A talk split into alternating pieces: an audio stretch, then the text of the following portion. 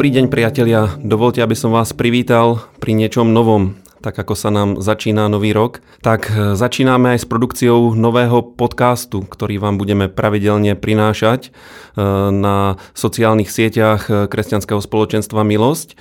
A táto relácia, tento podcast sa bude volať Dobrý týždeň. Prečo Dobrý týždeň? Lebo na to, aby sme mali dobrý týždeň, potrebujeme spraviť dobré rozhodnutia, potrebujeme sa dobre naladiť a preto každé pondelkové ráno nájdete na internete Dobrý týždeň s Danielom Šobrom, lebo som to ja, Daniel Šobr, ktorému bude cťou e, vás touto reláciou sprevádzať, vymýšľať ju pre vás a prichádzať s myšlienkami, ktorých cieľom bude jednoducho jednoducho dať vás hore, povzbudiť vás a naladiť na vlnu Božieho kráľovstva, ktorá je vždycky víťazná a vždycky dobrá. Nedávno ste sa mi viacerí ozývali, že či znovu nezačnem robiť eh, podcast, ktorý som pred nejakou dobou robil, sú to asi dva roky dozadu. Eh, robili sme eh, týždeň podľa Daniela Šobra, kde som nejakým spôsobom komentoval a hodnotil udalosti uplynulého týždňa z biblickej perspektívy. Tá relácia bežala asi dva roky bola pomerne úspešná, ale ja som s ňou skončil. Skončil som s ňou z jednoduchého dôvodu, lebo e, keďže som komentoval okrem iného aj politické a, a spoločenské témy, tak som narazil na jeden veľmi zaujímavý a podľa mňa nedobrý jav, že pod mojimi reláciami, keď boli uverejnené na sociálnych sieťach, sa bratia a sestry začali hádať, začali sa vadiť o politike, e, o rôznych veciach a mne to bolo veľmi ľúto, lebo ja som sa snažil prinášať nejaký svoj pohľad, samozrejme s tým, že nemám e, názor, ktorý by bol jediný správny, ale potom som si všimol, že je také, také zvláštne napätie v spoločnosti a podobne ako je e, rozdelený národ v rôznych otázkach, tak je rozdelená aj cirkev a ja sa vám priznám, mne sa to prestalo páčiť. A nechal som tú reláciu tak a po nejakom čase som rozmýšľal, čo by som mohol prinášať, aby to bolo požehnaním pre Boží ľud. A uvedomil som si, keďže som kazateľom Božieho slova, tak jednoducho Božie slovo. Takže v tejto relácii nebudeme hodnotiť e, uplynulý týždeň, ale budeme sa zaoberať týždňom, ktorý ešte len príde a pokúsime sa, e, sa povzbudiť k tomu, aby ten týždeň bol dobrý, aby, aby sme počas tohto týždňa dokázali zachovať vieru, nádej, žili v spoločenstve s pánom a e, tomuto sa budeme venovať tento podcast, túto reláciu nájdete na internete. E, ja ju budem vešať vždycky v nedelu vo večerných hodinách, to znamená, že v pondelok ráno ku raňajkám, e, ku káve si budete môcť pustiť túto reláciu tak, ako si ju môžete pustiť aj dnes. Dnes chcem hovoriť o niečom, čím by som vás chcel naladiť na rok, ktorý je pred nami. Viete, Čím som starší a čím dlhšie žijem s Bohom, tým viac ma neprestáva udivovať to, aké je kresťanstvo vynimočné. Je to skutočne vynimočná viera. Líši sa, tak veľmi sa odlišuje od ostatných náboženských systémov. V kresťanstve totiž nejde o to, čo my urobíme, aby nás Boh prijal a odpustil nám hriechy. Celé kresťanstvo a zväzť Evanielia sú založené na tom, čo z lásky k nám urobil Boh, aby nám tie hriechy mohol odpustiť a aby nás mohol prijať ako svoje deti. A to je fascinujúca vec a keď my sa naučíme túto Božiu milosť a jeho dobrotu prijímať do svojich životov, e, naše životy sa menia a tie zmeny sú významné, e, sú trvalé a ja by som vás rád teraz motivoval do nového roka aby sme dokázali uchopiť Božú vôľu pre tento rok. A viete, že Božie slovo hovorí, že Božia vôľa je to, čo je dobré, čo je ľúbe a čo je dokonalé. A presne taká Božia vôľa je. Boh pre nás nepripravil svoju vôľu tak, aby sme sa trápili, aby sme boli nútení robiť niečo, e, do čoho nie sme povolaní alebo čo sa nám nepáči. E, Božia vôľa pre nás je to, aby sme robili presne to, prečo nás Boh stvoril, e, e, k čomu nás uspôsobil a do čoho nás volá. Pravdou je tiež, že Božia vôľa nie je žiaden osud. Nie je to niečo, čo by bolo nejako pevne dané. Božia vôľa sa mnohokrát nedeje. Práve preto nás pán Ježiš učil v modlitbe Otčenáš modliť sa buď vôľa tvoja, ako v nebi, tak aj na zemi. Práve preto, že v nebi vládne Boh a jeho vôľa sa tam deje vždycky. E, v nebi nie je Satan. Satan bol e, po svojej vzbúre vyhodený z neba a pôsobí v druhom nebi alebo v ponebeských oblastiach, v duchovnom svete tu na zemi a, a taktiež tu na zemi pôsobí a koná svoju vôľu a Práve preto my, kresťania, sme povolaní k tomu, aby sme sa modlili za to, aby sa Božia vôľa diala a tiež k tomu, aby sme poznali, čo je Božia vôľa a keďže to poznáme, aby sme ju mohli naplniť. A ja vám dneska prečítam jeden verš, ktorý hovorí o tom, čo je Božia vôľa pre život každého kresťana. Pre nás, pre všetkých, bez ohľadu na to, či sme sa obrátili nedávno, alebo sme kresťania 20 alebo 30 rokov. Apoštol Pavol napísal v 5. kapitole listu Rímanom následujúce slova. Budem citovať 17. verš. Lebo ak pádom, prehrešením sa toho jedného, kráľovala smrť skrze jedného, je o mnoho istejšie, že tí, ktorí dostávajú hojnosť milosti a daru spravodlivosti, budú kráľovať v živote skrze toho jedného Ježiša Krista. Počujete tamto šokujúce vyhlásenie? Tento verš sa končí tým, že my, kresťania, my, ktorí veríme v Pána Ježiša Krista, máme kráľovať v živote skrze Neho. E, toto je skutočný život víťazstva. A priznajme si to, nevždycky to v našich životoch takto vyzerá. Nevždycky sa cítime ako víťazi. Nevždycky sa cítime ako králi, ktorí majú všetko pod kontrolou a ktorí dokážu vo svojom živote vládnuť. A tento verš je krásny v tom, že nám ukazuje nielen to, že to je možné, ale aj spôsob, akým toto môžeme uskutočniť.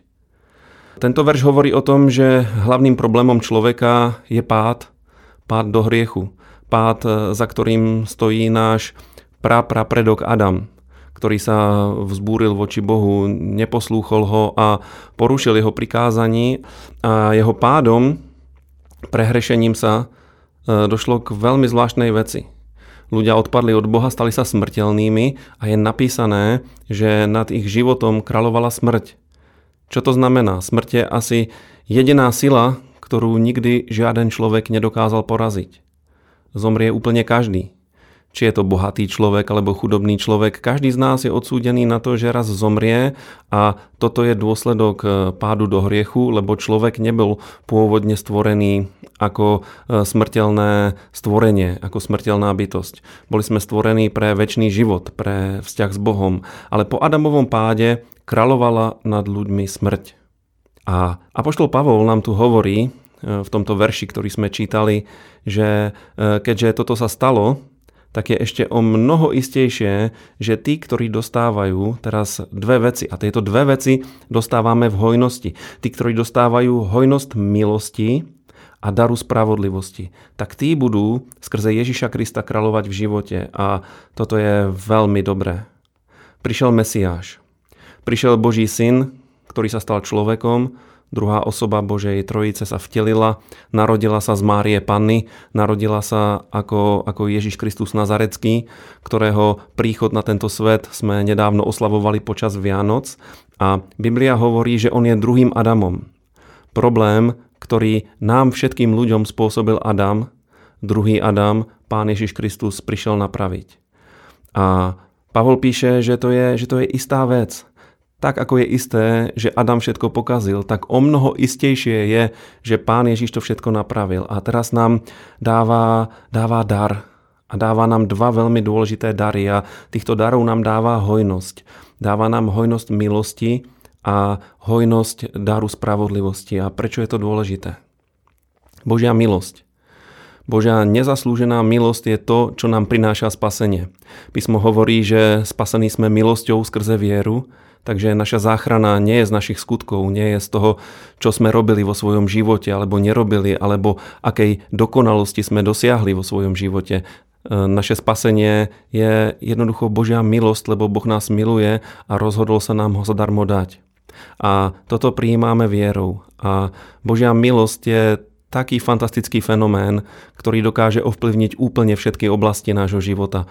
Božia milosť e, nás vie uschopniť robiť veci, ktoré by sme nikdy nepovedali, že dokážeme. Božia milosť nás dokáže zbaviť e, pocitov viny. Božia milosť e, nás učiní Božími deťmi. Sám Apoštol Pavol, ktorého služba bola veľmi veľká a významná, povedal, že to, čo som, som milosťou Božou. A taktiež povedal, že to jeho dielo, to jeho veľké dielo nevykonal on, ale bola to, ako on hovorí, Božia milosť vo mne. Božia milosť, ktorá pôsobila vo mne a túto milosť nám Boh dáva. Ak máte ktokoľvek z vás pocit, že vás Boh do niečoho volá, do niečoho veľkého, čo si ani neviete predstaviť, že by ste dokázali urobiť, verte tomu, že s tým povolaním vám dáva aj milosť.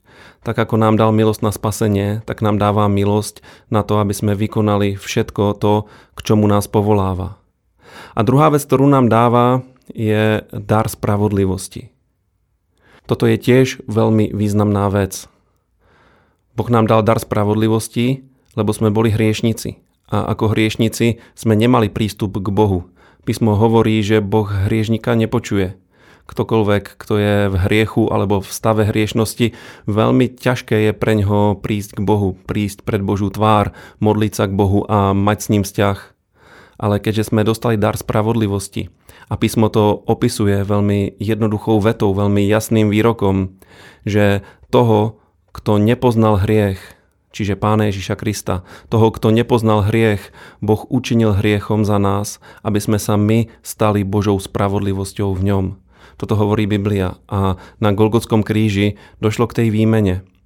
Kristus, dokonalý človek, ktorý nikdy neurobil žiaden hriech, sa stal hriechom namiesto nás, aby sme sa my stali spravodlivými. A keď toto príjmeme, a nedávno som počul od jedného brata na našej konferencii jednu veľmi krásnu myšlienku, že e, naša spravodlivosť nezáleží od miery nášho posvetenia, od miery toho, aký dokonalý je náš život.